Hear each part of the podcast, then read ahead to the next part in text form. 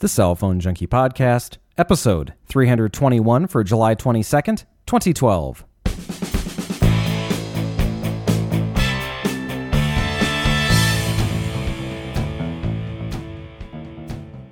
AT&T announces shared data plans, T-Mobile confirms it will get the Samsung Galaxy Note, and HTC confirms Jelly Bean is coming to the One series. My name is Mickey Papillon. And I'm Joey Kappas. Brought to you each week with the help of listeners like you, subscribers to the Cell Phone Junkie Unlocked.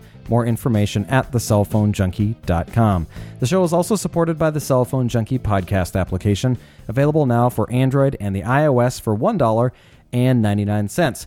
Well, Q2 earnings kicked off this week, and we heard from a couple of different companies. First off, Nokia on Thursday reporting their earnings, posting a loss of $1 billion for the period, the third straight quarter of over a billion dollars in losses. The loss is partially offset by licensing and payments from Microsoft, resulting in net cash up over last year to 4.2 billion euros. Now, revenue from the quarter was at 7.5 billion, and overall phone shipments, including the Windows Phone-based Lumia line, improved. 73 million units were shipped worldwide by the company, including 4 million Windows phones, double the Lumia shipments from the previous quarter. 600,000 phones were shipped to the U.S. Verizon on Thursday reported its Q2 financial results, reporting the carrier's earnings were up 13% from the previous quarter to $1.83 billion.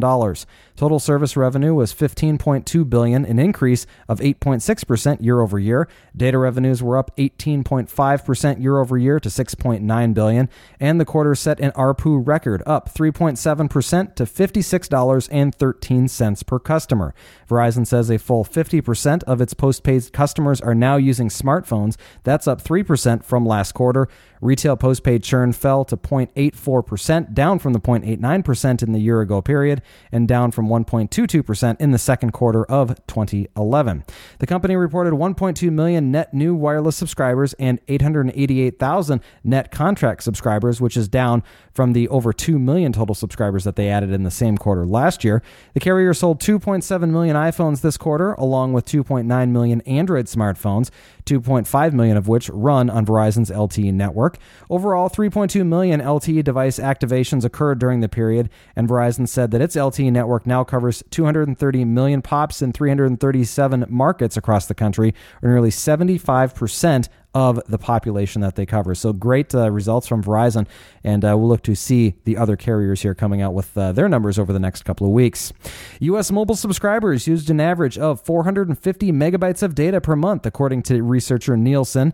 The use more than doubles the 208 megabytes used on average in the first quarter of 2011. The information comes from monthly bills of over 65,000 volunteers. Wow, this is pretty stunning information. I mean, that's a very rapid increase of data on the average because we've got uh, you know a lot of people that still have the basic uh, dumb phone, and you know this is going to be kind of driven by the smartphone. You know that the heavy users of smartphones for this amount of data. I know somebody with an iPhone that uses about 10 megabytes a month of cellular data on there, and it, it's you know we've got one extreme to the other, so we've got uh, uh quite an increase here, and this trend is just going to continue you know, I fall right into this where I've just about doubled my usage here uh, over the last couple of years. I went from about one to two gigabytes, and recently I've actually uh, mentioned on the last show I've gone up to three gigabytes now this past month. And granted, it's uh, it's all has to do with you know streaming speed, music. no, it's just speed tests, right? Yeah, just speed exactly. all the speed tests. Well, they actually it's interesting because they take up like I don't know, 15 or 20 megabytes per test. So yes, they're, they're, they're using a lot of data. Yeah. And well, it kind of depends on which, if you're doing the, uh, it, it, depends which version you end up getting. Sometimes they're a little bit smaller than that, but it's at least a couple of megabytes. Yeah. And uh, no, I do less speed tests. Yes, that is very true. But uh, yeah, no, it's uh, it's something that you know we're going to have to watch here, and as we look towards uh, future bills, um, you know that we get and, and, future plans that are available, and I think this is probably a good enough time as any to talk about something uh, that Joey and I have been going back and forth about over the last couple of weeks, and that is what are we going to do for our next phones? Both of us are actually thinking the same thing right now. But uh, Joey, I'd love to maybe have you ex- share a little experience here and, and, what you're talking about doing. Well, you know, I, I you know, I'm, I'm, thinking of a switch here, and and you know, let, us uh, talk about this next story here about the shared data plans before we get into this, because this kind of will lead into this kind of discussion with this data increase and with you know the the switch that AT and T is going to make here. So what uh, he's talking about is AT and T, uh, similar to data plans that are starting to be offered by Verizon this week, announced shared data uh, in their AT&T mobile share plans. They start at $40 per month plus $45 per each additional smartphone. That includes unlimited voice, messaging, and one gig of data. Now, prices per smartphone drop between 5 and $15 per month, depending on the amount of data that's chosen, and up to 10 devices can be put on a single plan.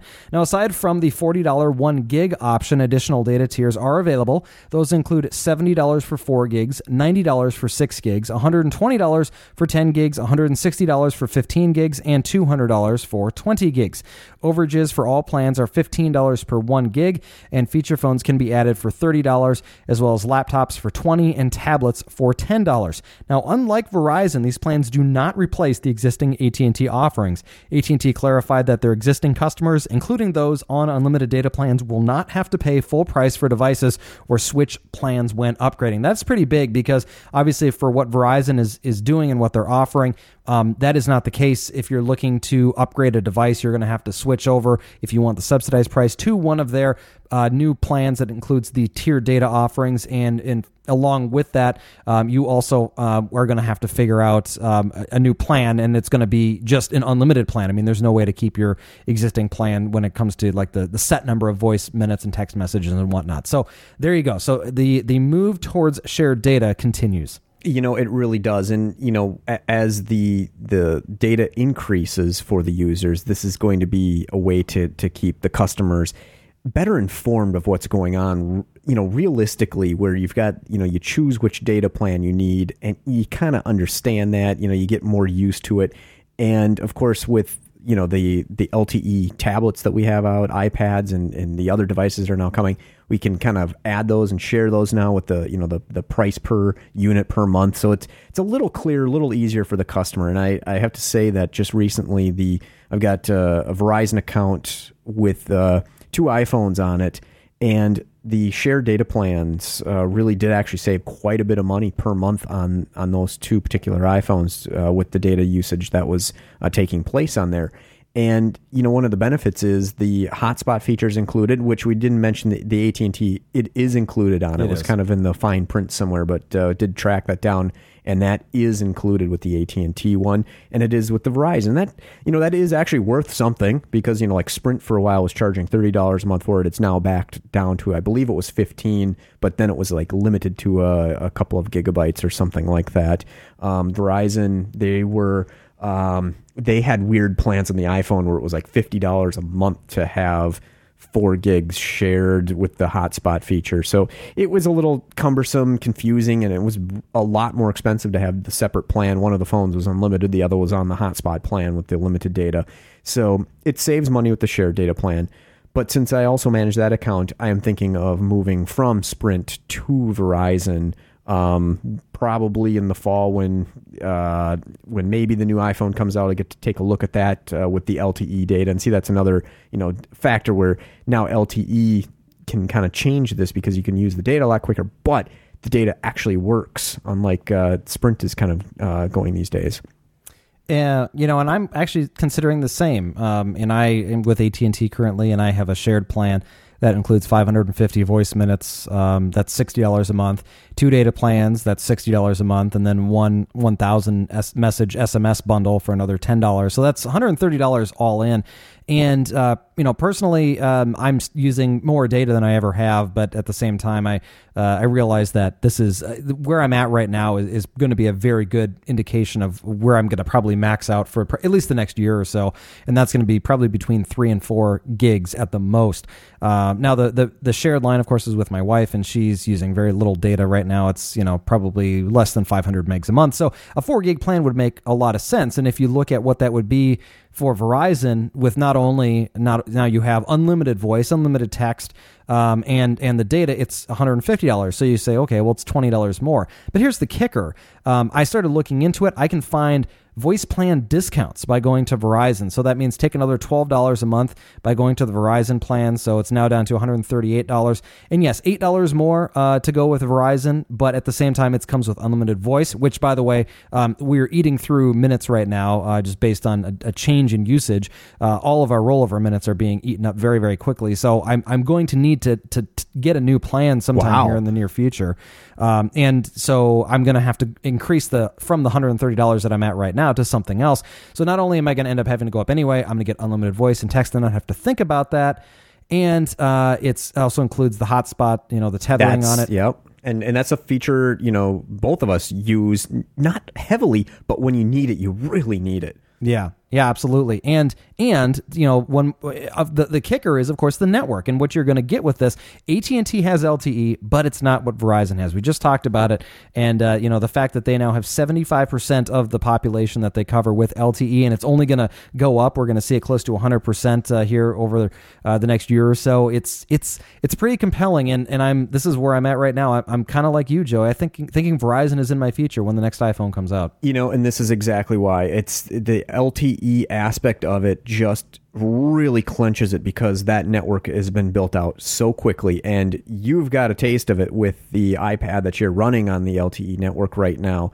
And those speeds are fabulous. Its reliability is great. I mean yes it's not available everywhere but verizon's voice network is available you know almost everywhere. Obviously not in every place and it really depends but the places i travel out in kind of the countryside it's nothing but verizon country and it's all EVDO Rev A, and it works decently in those areas. Whereas Sprint now, it used to be better with Sprint because it would roam on um, Alltel, and I would get EVDO roaming uh, with them. But since Verizon bought them out, they've switched all back to 1X roaming, and it is just slow. And then the Sprint, uh, it, it's just it, it, I've really decreased on Sprint coverage uh, when I've been traveling around actually in the last few years. So it's becoming more and more frustrating uh, with that. You know, I'm trying to remember when it was. It was maybe six months, nine months ago. We actually had a story that we ran about that. That there, there was uh, as the changes that have kind of been put in place with with Alltel and whatnot. The the amount of roaming available to Sprint customers has dropped dramatically. Yes, it has. You're right. I remember that there was a there was a coverage map that went through some of that, and then also with Sprint's uh, network optimization, as they like to call it, you know, decommissioning 30 percent of their towers uh, right now is probably not helping much, and I think uh, I'm experiencing that actually here and. Uh, Everywhere else, and I know the friends are having more and more issues with Sprint, and the speeds are becoming slower and slower. And and uh, my travels this weekend into the uh, southern Chicago metro area, I've never, ever, ever, ever had Sprint uh, not work uh, or work so poorly, which was not working the entire time with data. WiMAX worked, but EVDO and uh, 1X just it could never move any data. A phone call would go through, but nothing else would. Just for two days straight, and I wasn't even in very busy areas. It was absolutely awful. Well, I uh, I think there's uh, there, there's some you know as they're making their changes and, and we'll hit it in in uh, just a minute here, but you know with Sprint and, and making the transition over to LTE, there's there's certainly a focus that is seems to have changed a little bit and, and where they're trying to spend some of their capital and whatnot. And you, you mentioned the network modernization projects that they're they're talking about, and it's just it's a it's a very um, it- it's kind of a it's kind of a sad state right now when you look at at the you know obviously Sprint and, and some of the great things that they've tried to do. And and you know they tried to be one of the the, the forerunners of 4G with the WiMAX uh, you know partnerships that they had. They've they've held on to the unlimited data which seems to be hurting them more than anything just based on usage. And um, it, it's not uh, it, it's just not a not a good scenario here. And uh, um, I I don't want to get dive too far down a rabbit hole of being negative on this um, other than to say that there's there are certain reasons for making changes. And, and obviously if your experience with a carrier is is not great then it's it's going to certainly you know probably dictate a change on your part. And, and unfortunately I think Sprint is going to be um, at, at the kind of the, the forefront of that as people are finding reasons to change and they're going to move on uh, for you know for reasons that they just they're not getting the coverage that they need. Yeah, and like you said, you know the the value proposition of Verizon, like for me with this, uh, if I uh, add an iPhone to that particular account, or even an Android phone, it, it, it may not necessarily be an iPhone, but it'd be an Android phone with LTE or or some phone with LTE. It would be a forty dollar uh, per month edition on there. Yes, that's more expensive than my my Sprint phone is costing right now. Not a lot more, but just a little more. I wouldn't even have to upgrade the data plan on that account because my data, my mobile data usage actually isn't very much. But when I need it, I really, really need it because it's uh, kind of you know mission critical, you know, network administration where I've got to fix something right at that moment or whatever. And of course, the uh, LTE would would benefit that greatly, especially while roaming or you know tethering the the iPad to it um, or uh, the computer, whatever it may be, or even just using the iPhone itself, because I know the uh, or, or, the Android phone. I mean, I use both for uh, you know uh, remote desktop clients and, and things like that. So it's it it it really does um, it really does interest me a lot because it would make it easier to do some of the things I need to do, and of course have better data coverage and better coverage just basically wherever I go. So I wouldn't be in those fringe areas where a lot of time I'm waiting for Sprint. I'm like holding on to Sprint service and it won't switch to roaming and because the phone tries to hold on to Sprint as long as it possibly can. Whereas I remember the days with the Centro, I used to actually force roaming on it to make it work better, and I just would it would eliminate a lot of that issue. So it it's something to me where it would be yes a little bit more per month, but I think the benefits for me personally would really outweigh the extra cost for it. Yeah, and and there are there are some definite benefits to you know to finding yourself with a with a, a network and a carrier, uh, excuse me, a coverage area on that network that is really uh, uh, it's, it's just very valuable. Uh, there's one other thing here, and uh, this is a, an interesting one, uh, reminiscent of the iOS personal hotspot. AT&T could potentially be charging for use of FaceTime over cellular in its next version of iOS. Now, FaceTime over a cellular connection was a new feature that was announced for iOS 6 back at WWDC. And 9 to 5 Mac is saying that when they're trying to enable this feature in the latest beta of the software, a pop-up is appearing for the user to contact AT&T to activate the service, the exact same pop-up box uh, that came up when you tried to activate Personal Hotspot. So uh, this is uh, this is kind of I think bad news at this point. Now, granted, we're talking about betas right now, but uh, certainly could indicate something coming in the future here. I think that definitely indicates uh, that it'll be coming to AT and T where it'll be blocked out like that unless you're on the shared data plan. I think with the shared data plan, that will be included. Um, just like the hotspot, since the hotspots feature is included, I think this will be included as well. That's just my gut feel. I may be wrong, but I think they're going to try to simplify the data down to where there's not those add-on features. But if you were on a unlimited plan or any of the other data plans, they will tack on some extra charge. And of course, other carriers around the world probably kind of want that uh, additional uh, feature as well to be able to, to charge for. So it's probably not just AT&T that'll have that feature, but I think uh, it's a big deal. I know Verizon didn't have that happen when they were um, when when they also tried to activate it with them. Yeah, and that that was my next point was that Verizon did not see that same message. They were able to uh, they were able to process it. So, um, you know, TechCrunch then uh, came back the next day and said they had talked to AT and T CEO Randall Stephenson about it, and he said that it was too early to discuss how AT and T will handle FaceTime over cellular networks. Uh, "Quote: uh, I've heard the same rumor, uh, and that he insisted that AT and T is focused on working with Apple to get the technology stabilized. And again, too early to talk about pricing." Yeah, and, and we won't know pricing until the iPhone's released in October. I mean, so, or, or or whenever it is, you know, in the fall. So September, October, November, whenever it may be. So they'll announce it at that point. And other Apple news too. The Wall Street Journal says the next iPhone will be thinner in part to the utilization of a new touchscreen technology. Uh, the screen would remain approximately half a millimeter uh, remove half a millimeter from the overall thickness. So, yeah, okay, there's another one of those. We saw some other rumors this week too that basically said that the, they're still in the, the, kind of the testing phases with the new hardware, and it's it has not started production yet. So the latest rumor shows, as Joey mentions, probably sometime late third, early fourth quarter. Breaking news, Mickey: a okay. new iPhone will be coming. It will be coming. Yes, that is the breaking news of this. And, you know, and, and obviously there, there's a lot of stuff that floats around. We try and hit the highlights of it, but uh, certainly uh, a lot of it's still very rumor, uh, you know, based in rumor, and we don't know what exactly is going to happen. I think we'll see LTE. I think that's about the only thing we can really, really point uh, pinpoint. Yeah, LTE. I've heard NFC is pretty much a, a sure thing. Which, yeah, maybe. I mean, it's it seems all right, but uh, you know, we I was this is the time of year I was actually expecting NFC to really take off. I said the when the Olympics start, which I guess is what in just a couple of days, and uh, I really haven't haven't seen it uh, much more than what we saw six months ago. So, um, you know, we'll just have to kind of keep our eyes on that one. But uh, yeah, either way, lots of lots of rumors flying out around there. But let's move on here and uh, talk about Verizon. Uh, they announced this week on Wednesday the expansion of their 4G LTE network. 33 new and 32 expanding markets are part of the announcement, covering all areas across the country. The new areas uh, came online effective Thursday, July 19th. Full list in the show notes. Now, Sprint on Monday announced that the 4G LTE footprint that they have now reaches 15 markets, launched just 24 hours earlier in Atlanta Houston, Dallas, Kansas City, and San Antonio.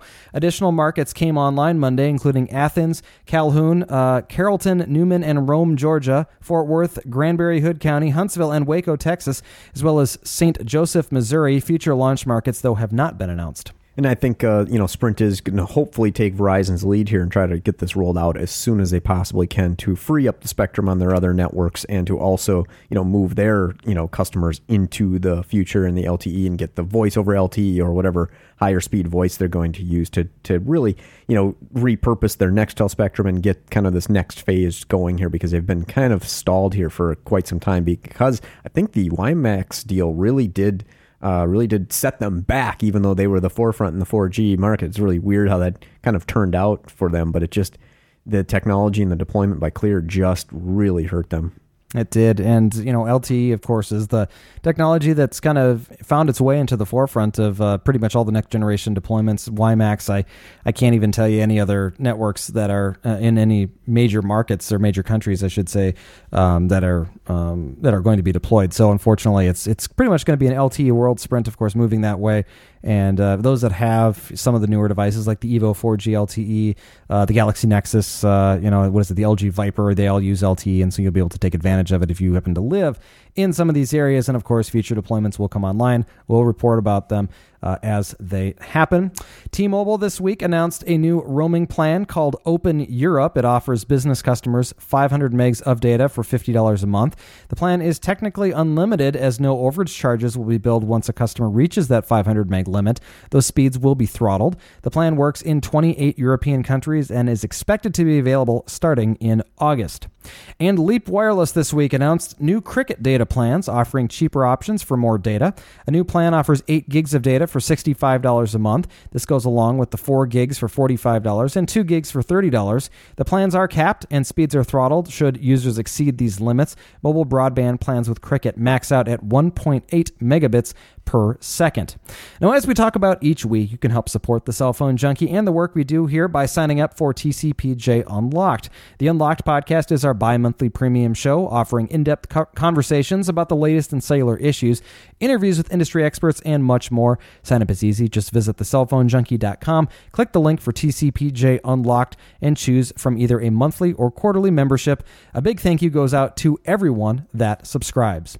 Well, just one device to talk about this week T Mobile confirming via Twitter that the Samsung Galaxy Note will be coming to its network. Specs include a 5.3 inch screen, 8 megapixel camera, Android 4.0, and will support T Mobile's HSPA plus 42 megabit per second network. T Mobile says the device will arrive in the coming weeks. Now, as a side note, uh, there were media events that were sent out to uh, various uh, sites and uh, other news organizations that said a Samsung uh, blowout event will be occurring on a new Galaxy product. Many are saying that this could be the next version of the note, and uh, that announcement and event will be coming here mid August. It's kind of neat that T-Mobile's picking this one up, and we still haven't seen the supposed rumored uh, journal version for uh, Verizon and, and Sprint. Maybe this uh, announcement is going to include that, quite possibly. Maybe they waited for the next uh, size or something to go uh, for the CDMA version. Maybe it's going to be LTE, so it needs to be bigger to hold more battery space. I'm not sure exactly, but it's nice to have these options. I know this phone is uh, huge in comparison to most phones, but it's uh, it's got some unique features that uh, it seems like a lot of people really do enjoy. Their sales numbers are uh, pretty good, so it's nice to have more choices. Yeah, it is, and I I would just now, obviously, I would I would love to see T-Mobile just skip the the version and go with the next version that comes out, if that is indeed what the next announcement is that's coming up here. But uh, either way, it's uh, it still feels fairly new. I mean, this device came out here, you know, just at the top of the year, and we're only seven months in, so it's still a very new, very powerful, great device if that's what you're looking for. So, uh, either way, uh, stay tuned to T-Mobile for more on that if you're interested in the bigger form factor. Well, this show is also supported by the Cell Phone Junkie podcast application. Uh, for the true cell phone junkie, the apps integrate the best the show has to offer in a simple and effective package. In addition to on demand access to the last 50 shows, you can email the show, call in the show, and uh, listen to the show in the background while you do other things on your device. If you're looking to experience everything the Cell Phone Junkie has to offer, our iOS and Android apps are for you. Now, Sprint on Monday announcing the HTC Evo 3D and Evo Design 4G getting upgrades to Android 4.0 Ice Cream Sandwich. They will occur early next month, and users will begin receiving the update automatically over the air and will be sent out to most users by the end of August.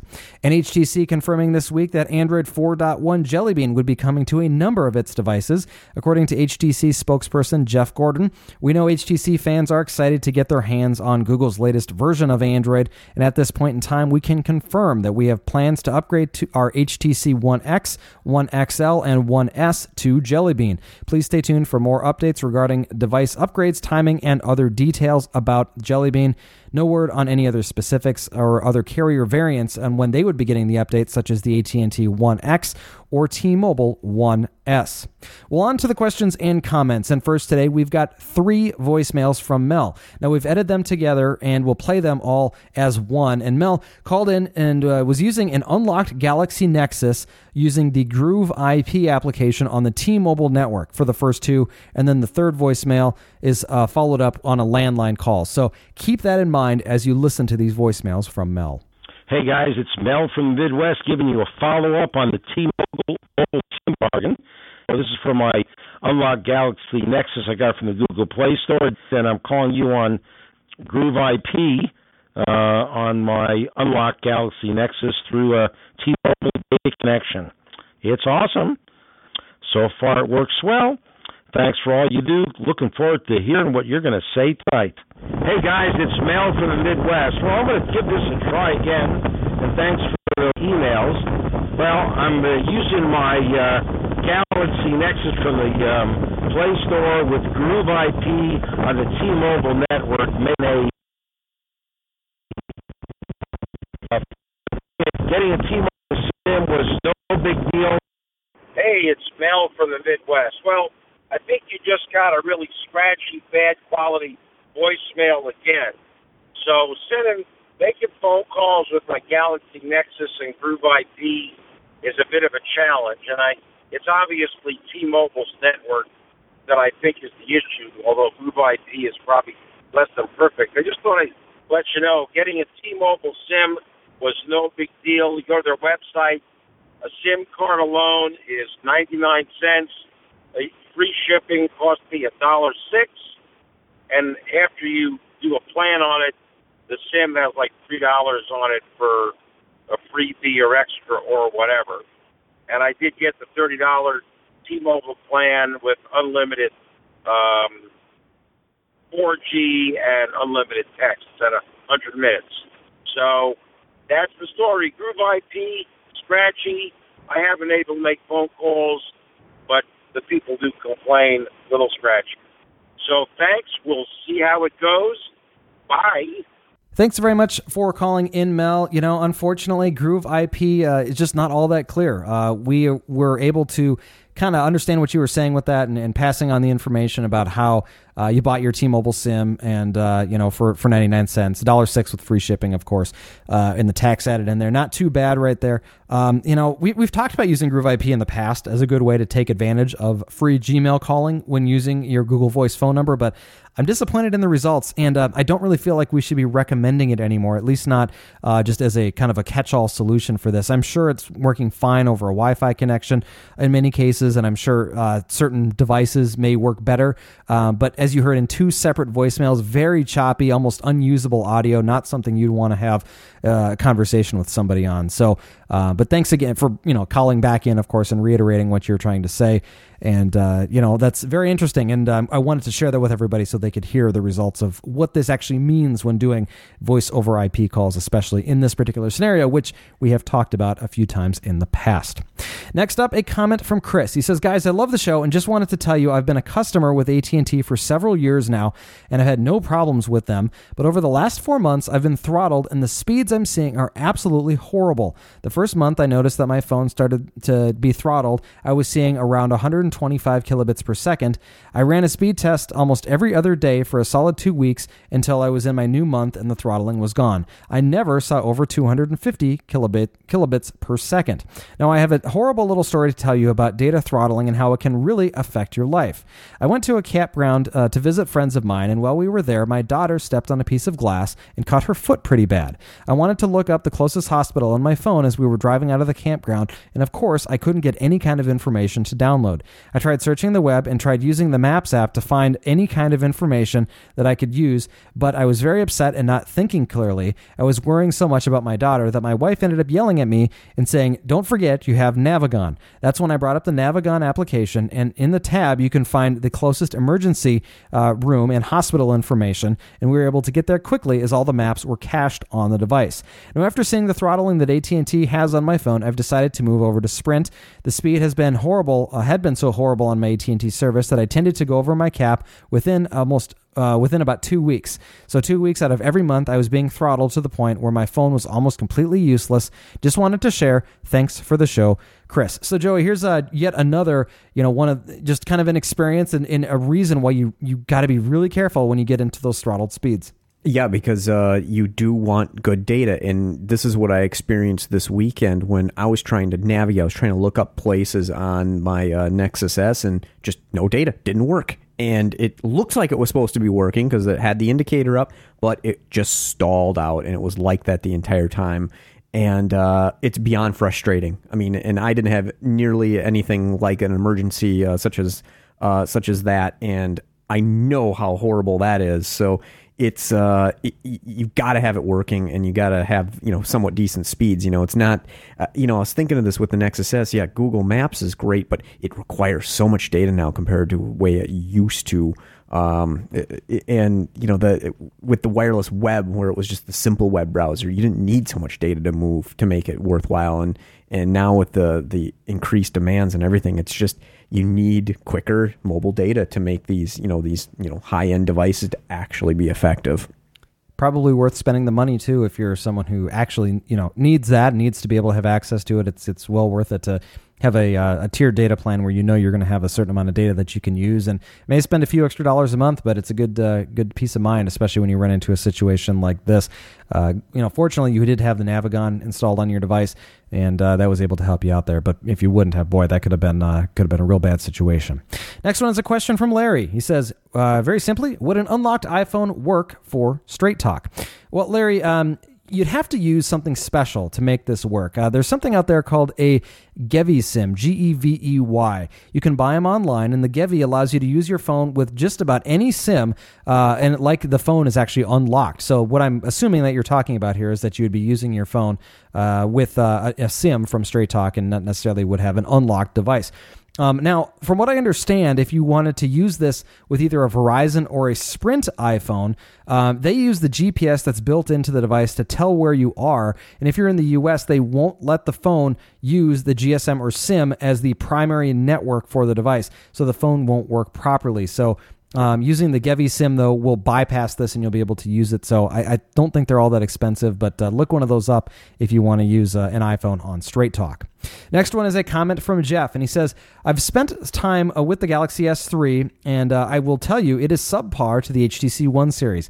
In fact, I don't particularly enjoy using it, uh, and the re- refinement overall is still not good. I certainly don't like the screen size, it's way too big, and enjoy screens with closer to a 4.3 inch as the ideal size. Now, my Samsung S3 has a few screen hiccups, and the LTE is not available, uh, where the HTC just buries it when it comes to HSPA plus performance, nearly double the speeds. No idea why, but it just does.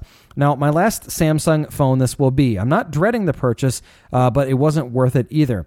Apple has nothing to worry about if this is their competition. I would like to provide you with one clear cut victory that the S3 has over its competition, but there are none. Even the HTC camera smacks the S3, and Sense, lo and behold, has overcome TouchWiz, which was almost unthinkable just a few years back. P.S. Uh, I've already bricked the bootloader uh, via the Odin, and by fact, by default, it has the recovery ROM tool, but only Bell has the console password for recovery, which they politely provided for me, as if they knew that there was never going to be hacked very easily. It did reboot and the phone came back to life uh, where I left it apps, email, and screens. Looking very forward to the next iPhone. Well, Jeff, thanks for writing in. Uh, you know, I'd be remiss to say, uh, if I was a little sad to hear this uh, this comment here, and um, you know, I've heard so many great things about the S3. I know there are a lot of folks out there that are really enjoying theirs, but like you, I am uh, looking forward uh, to the next version of the iPhone.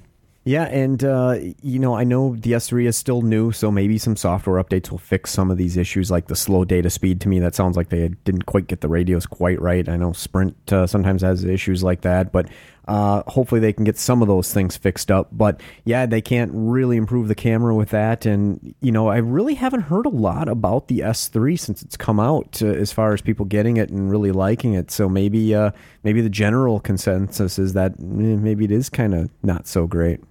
Well, I got my hands on one this week, and uh, it was the T-Mobile version. And I will tell you, it is it is a, a decent piece of hardware. It's, it does feel like a Samsung device. It is it is rather large. Um, you know, so you got to be you know prepared for that. Four point eight inches is a large screen.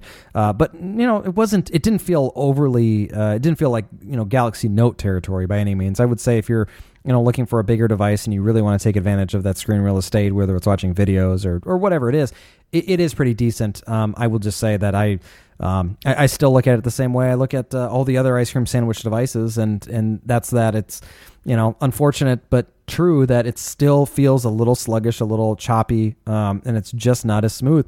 Um, that you know what what Jelly Bean has done, and you know it's it's amazing to think about just.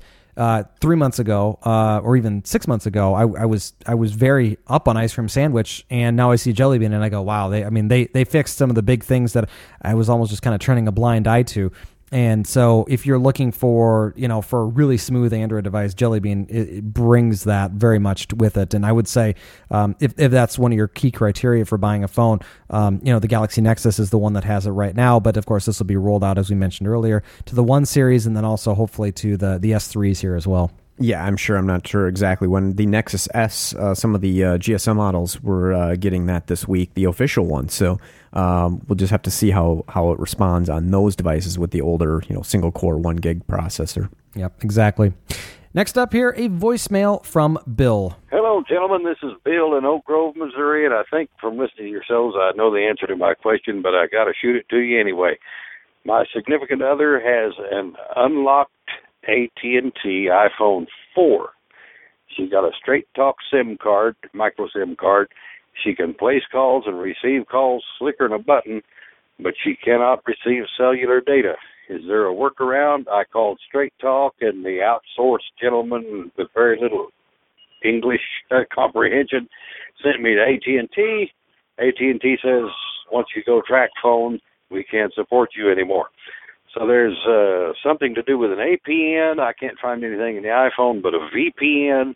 Uh, I just wonder if there's a workaround for that.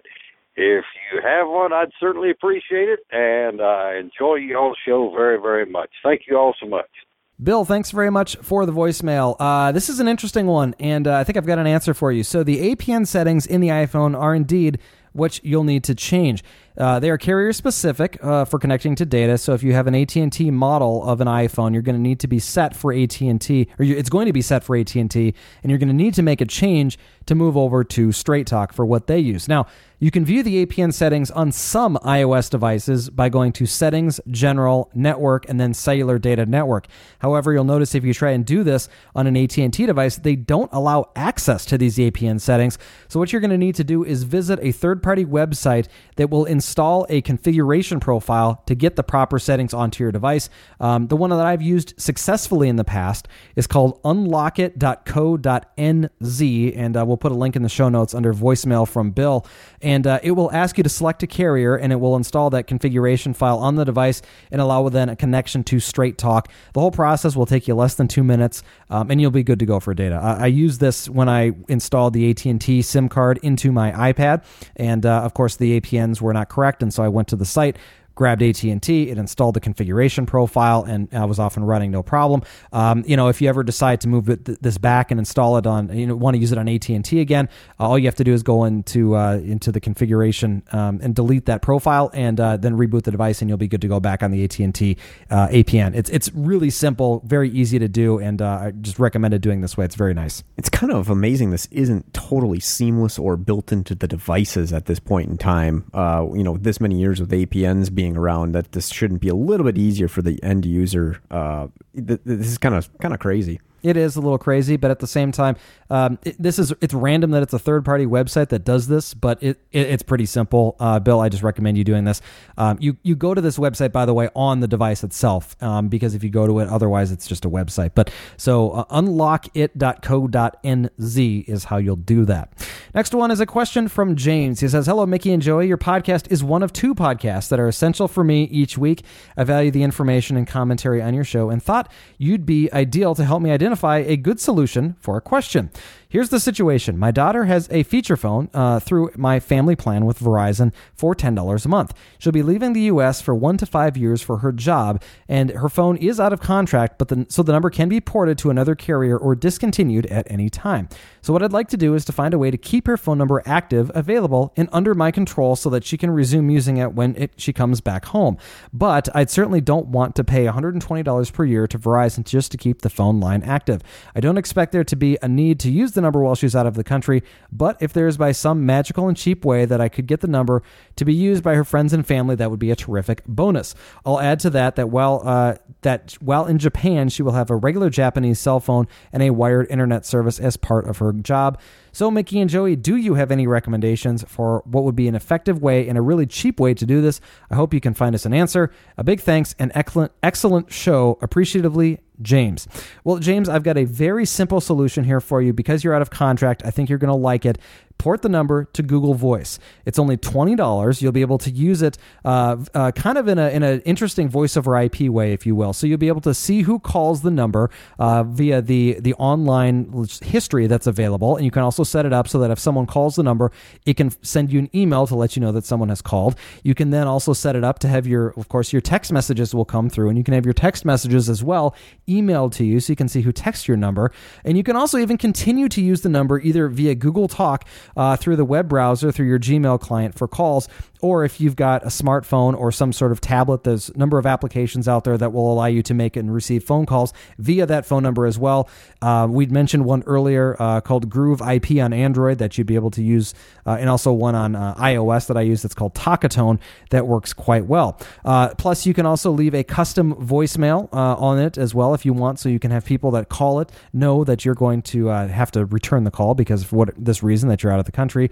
And uh, like I mentioned, all messages will be sent to you via email. It's a great way to go if you want to save the number. And uh, even better, once she comes back to the States, you can port your number out of Google Voice for only $3 or just you know uh, add that phone the new phone number and leave that one kind of secret and you just kind of use the google voice number i mean it, you, depending on the device you get if it's an android phone it's completely seamless uh, integration then with google voice then the phone number of the actual phone itself never even gets transmitted via caller id and, uh, and all the text message and everything so it's uh, uh, that could be another way to go as well where you don't even have to port it out of google yeah, and that's probably what I would do. Honestly, I've been using my Google Voice number exclusively. Um, I never use the actual phone numbers on my devices anymore. It just doesn't. It doesn't matter. Um, Same here. Yep. You know, it, it's great. So um, the one the one issue is uh, you don't get MMS um, through Google Voice, which may or may not be a concern depending on how much you actually use that. I kind of throw my hands up and go, ah, whatever. I never get them. And then of course I was talking to my brother in law today, and he said, oh, did you see that picture I sent you yesterday? And I said, nope, I did not. Let's use iMessage in, in the future here because I'm going to miss those so with Sprint, because I've got the the, uh, the, Google Voice integration with Sprint, now what they finally have done is they've actually fixed that problem. I get emails from Gmail with the picture attachment uh, from the MMS, and I also get an accompanying text message um, in that uh, kind of lets me know that I got a, a, a, picture message as well. So they they did fix that, and I suppose you know moving to Sprint would be a a slightly more integrated way to go because you wouldn't even have to get an Android phone if you went with Sprint because of the Google Voice integration that Sprint has. So um, there's uh, another little aspect to that. Yeah, I, uh, I, I would I would certainly recommend just taking a look at, at at what you can do though with Google Voice because I, I think it's really going to it's going to save you a lot of hassle and I think you're gonna you're really gonna enjoy it. Um, I personally have, like I said, I've, I've been using it for quite a while and, and, and, and don't really find any um, any like I have any real complaints with it. Uh, it just works pretty well. Quite, quite honestly, I'm I'm happy with it. So, uh, Joey, I will uh, I will defer to you though if there's any other services that maybe we want to recommend, or you think Google Voice is going to be the one that we need to go with for them? Yeah, that's probably the best one. I can't think of anything offhand other than you know a prepaid plan like a T-Mobile one where you have to pay, or a Virgin Mobile where you have to just keep the phone sitting on the desk paying you know ten months, uh, 10 twelve dollars every three months. Hmm. I believe is what their minimum plan. Uh, twenty dollars every three months. Twenty dollars every three months. That's what it is. So, but still, you represent that's just three months of time versus the the Google Voice, and then you wouldn't have any of those functions where the emails and the missed calls and the text messaging, and of course doing phone calls over the uh, through the browser. Uh, and my wife does that actually with Google Voice when when somebody calls her phone number instead of trying to reach for the cell phone, which is in the other room the computer rings, She just answers on the computer. So uh, that, that's yeah, to me that seems like a, a better alternative. Yeah, and it, I find it quite nice. I, I love it being able to do that. I make a lot of calls that way. Don't answer a lot because usually I'm not in front of a computer, but uh, make a lot of calls that way just because it is you know crystal clear. Uh, in fact, I, I've oftentimes get it uh, complimented on on how great the call quality is. So especially if you're using a headset, uh, you know, or some sort of microphone setup, it, it does work really really well. Next one here is a question from Brian. He says, "I use Gmail and was told to only use the Gmail email application on my Galaxy S2 since the stock Android email app apparently polls for new email at a specific set interval versus push from Gmail.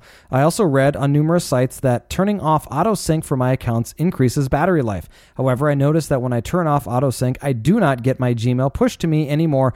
I have to manually refresh the app, which is unacceptable. So I set up my email in the Android email app as an exchange to my push to push my email. I have found I still get my email even with all the accounts auto syncing off. Is this saving me battery life? And why is ICS getting rid of the option to auto sync specific accounts instead of an all or nothing? I even remember on my Captivate running 2.3 that I could have all of my Google Sync uh, to have my Google Sync just contacts, but not pictures or email. Uh, now it appears that ICS that I can have all Google services or none auto sync and all accounts or none auto sync. Uh, thanks for the help. Great show as always, Brian. Uh, well, I've used Gmail uh, client pretty much exclusively on Android devices in the past. I've never actually used the email um, application um, that's that's on there, that mail application for my Gmail accounts. But what you're doing there, obviously, is something that uh, would work if you set it up as an exchange. You would get your email from Gmail pushed through via Exchange. Uh, but uh, I, first of all, I don't know why they would be pulling this out as a feature. But I don't know, Joey. Any thoughts on this? Have you ever done this where you've set up Gmail through the email client? You know what? I have not because I, I've used just the Gmail one because it does support Gmail better, and and that's really what I'd recommend using. I just did a quick test on my uh, uh, ICS equipped Nexus S here with that syncing thing because I've got a corporate exchange um, email account that's not Gmail, but it is uh, an exchange based server. And then I also have a Gmail account in there. Those are the two emails I have, and I did the the master account, uh, accounts and sync off and it turned both of them off as far as the syncing and the push email goes. So I'm not sure why you would have still received email that way. That sounds like a software bug. Um, if you go into the system settings under accounts and sync, you can see the green uh, circles that chase each other. Uh, they should be th- that means that they're active and ready to go. But you can tap that to turn it off, and it'll say sync is off. So that will save you battery life.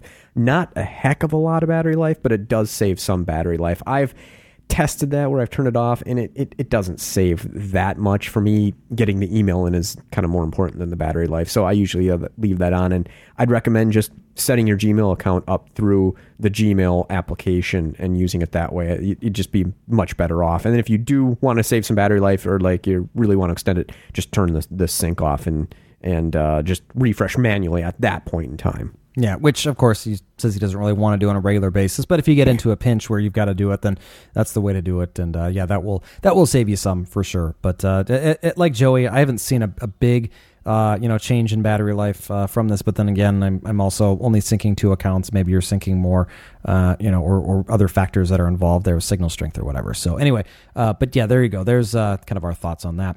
Next one's a question from Mark in Portland. He says, guys, uh, thanks for always providing an informative and professional show. Uh, I've been familiar with Ting for a while now, but I haven't heard or seen their service mentioned much. Seems like their highly customizable model would be popular with a lot of consumers. Thanks, uh, thinking for my parents, for instance, two lines, a thousand shared minutes, a thousand shared messages for thirty-five dollars a month total and no contract. Although they would have to buy a seventy-seven dollar feature phone each. Just wondering if you've had any experience with Ting or have heard of any reviews of their service. With uh, cows and Sprint affiliations, it would lead me to believe that Ting might be a good option for people. Thanks. Mark. Well, Mark, thanks for the question. And yes, Ting does offer some decent options. We uh, briefly talked about them uh, a few times in the past. Uh, the the deal really is quite good. I would imagine most people looking for a non data plan would benefit the most.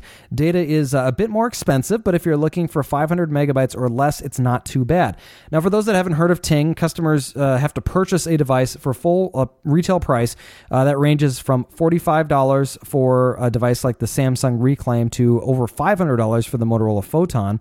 Plans are named between X, uh, extra small and extra extra large and range from $0 to $126 depending on the number of minutes, texts, and amount of data that you're looking for. So, as an example, we've given this one before. A 100 minute plan with 200 text messages and 3 gigs of data would be $71 per month.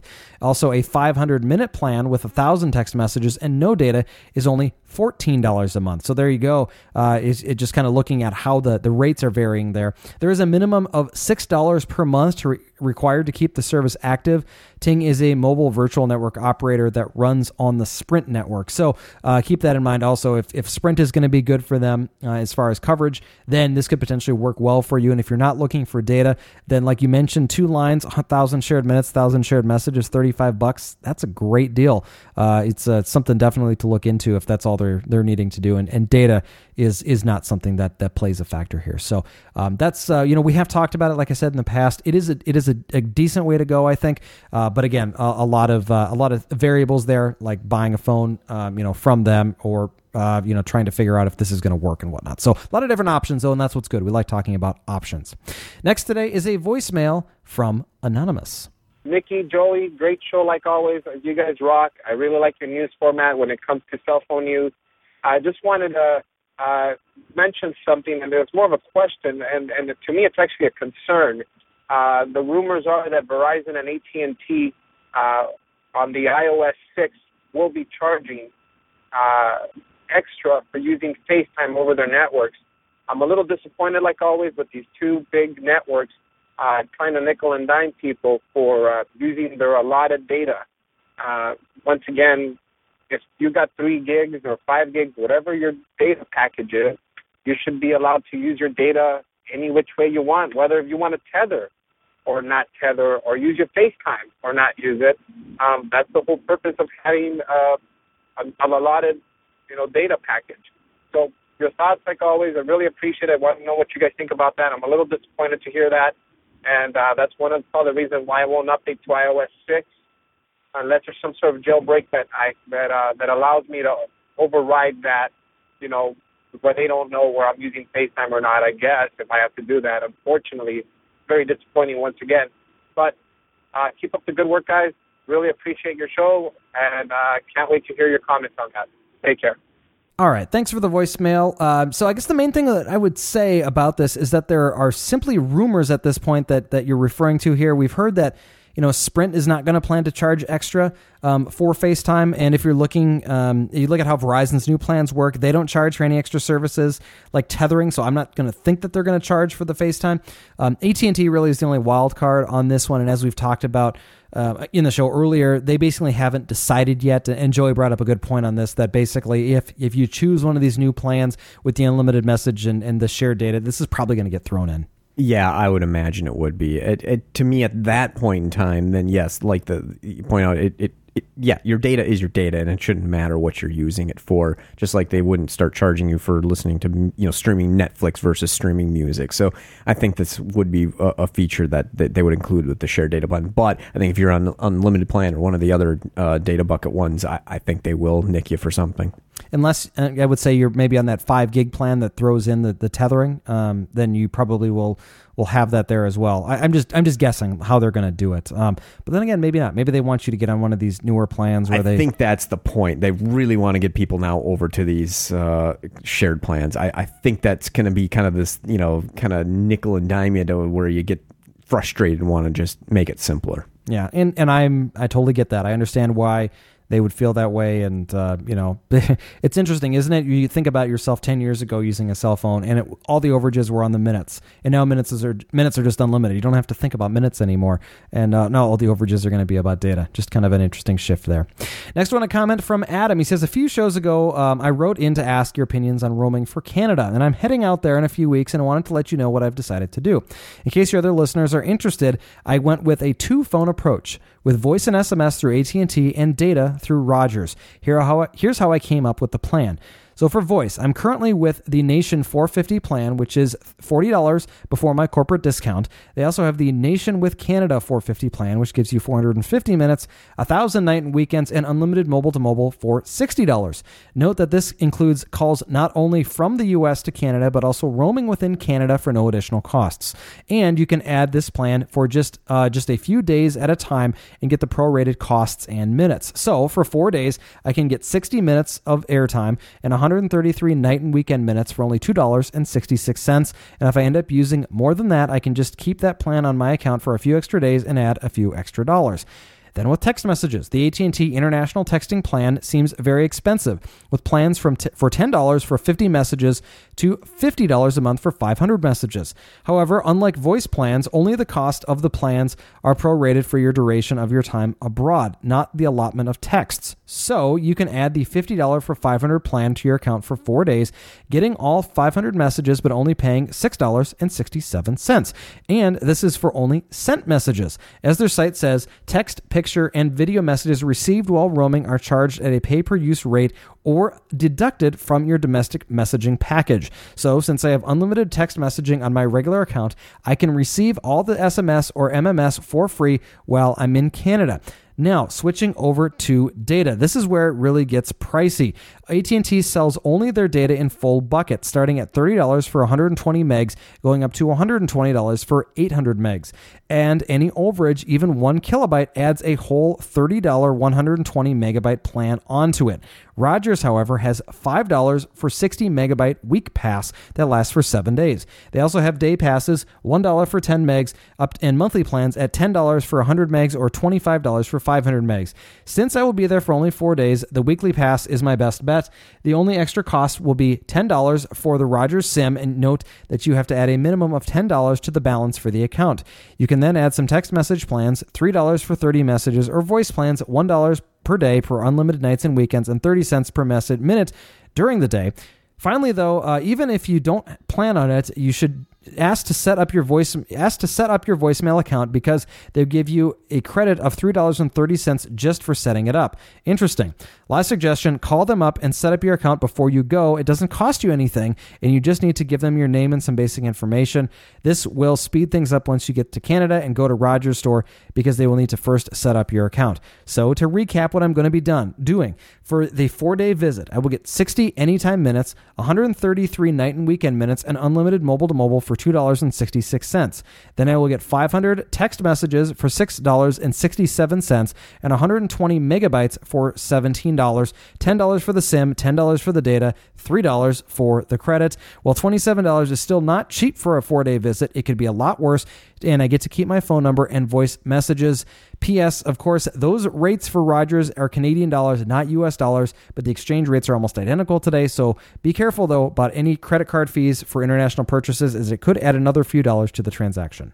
So for that, no, I think 27's uh, very good, very reasonable for that. Uh, you know, traveling. I mean, you, you have to pay something for this. Uh, you know, the convenience of that. But that seems like a pretty fair deal to me. But boy, with all those, uh, you know, the text messaging section uh, specifically, boy, is the devil in the details there. I mean, just the fine print. I mean, you have to kind of overanalyze the whole situation to really figure out what it costs and what it means and what these durations are. So it really is it is complicated. I mean, this is kind of why they're pushing those, uh, you know, shared data plans as we were talking about earlier, because it, it really is a lot more straightforward than these. You know, here you get this many for this many days. It's it's uh, pretty interesting. It's a good uh, breakdown. It is, and I and I appreciate it, uh, Adam, you for sending that in, and uh, you know, um, I love hearing about the different options that are out there, and, and it's a it's a it's a nice find there that you can uh, you can get all 500 messages uh, and and uh, not have to pay for an entire month of that.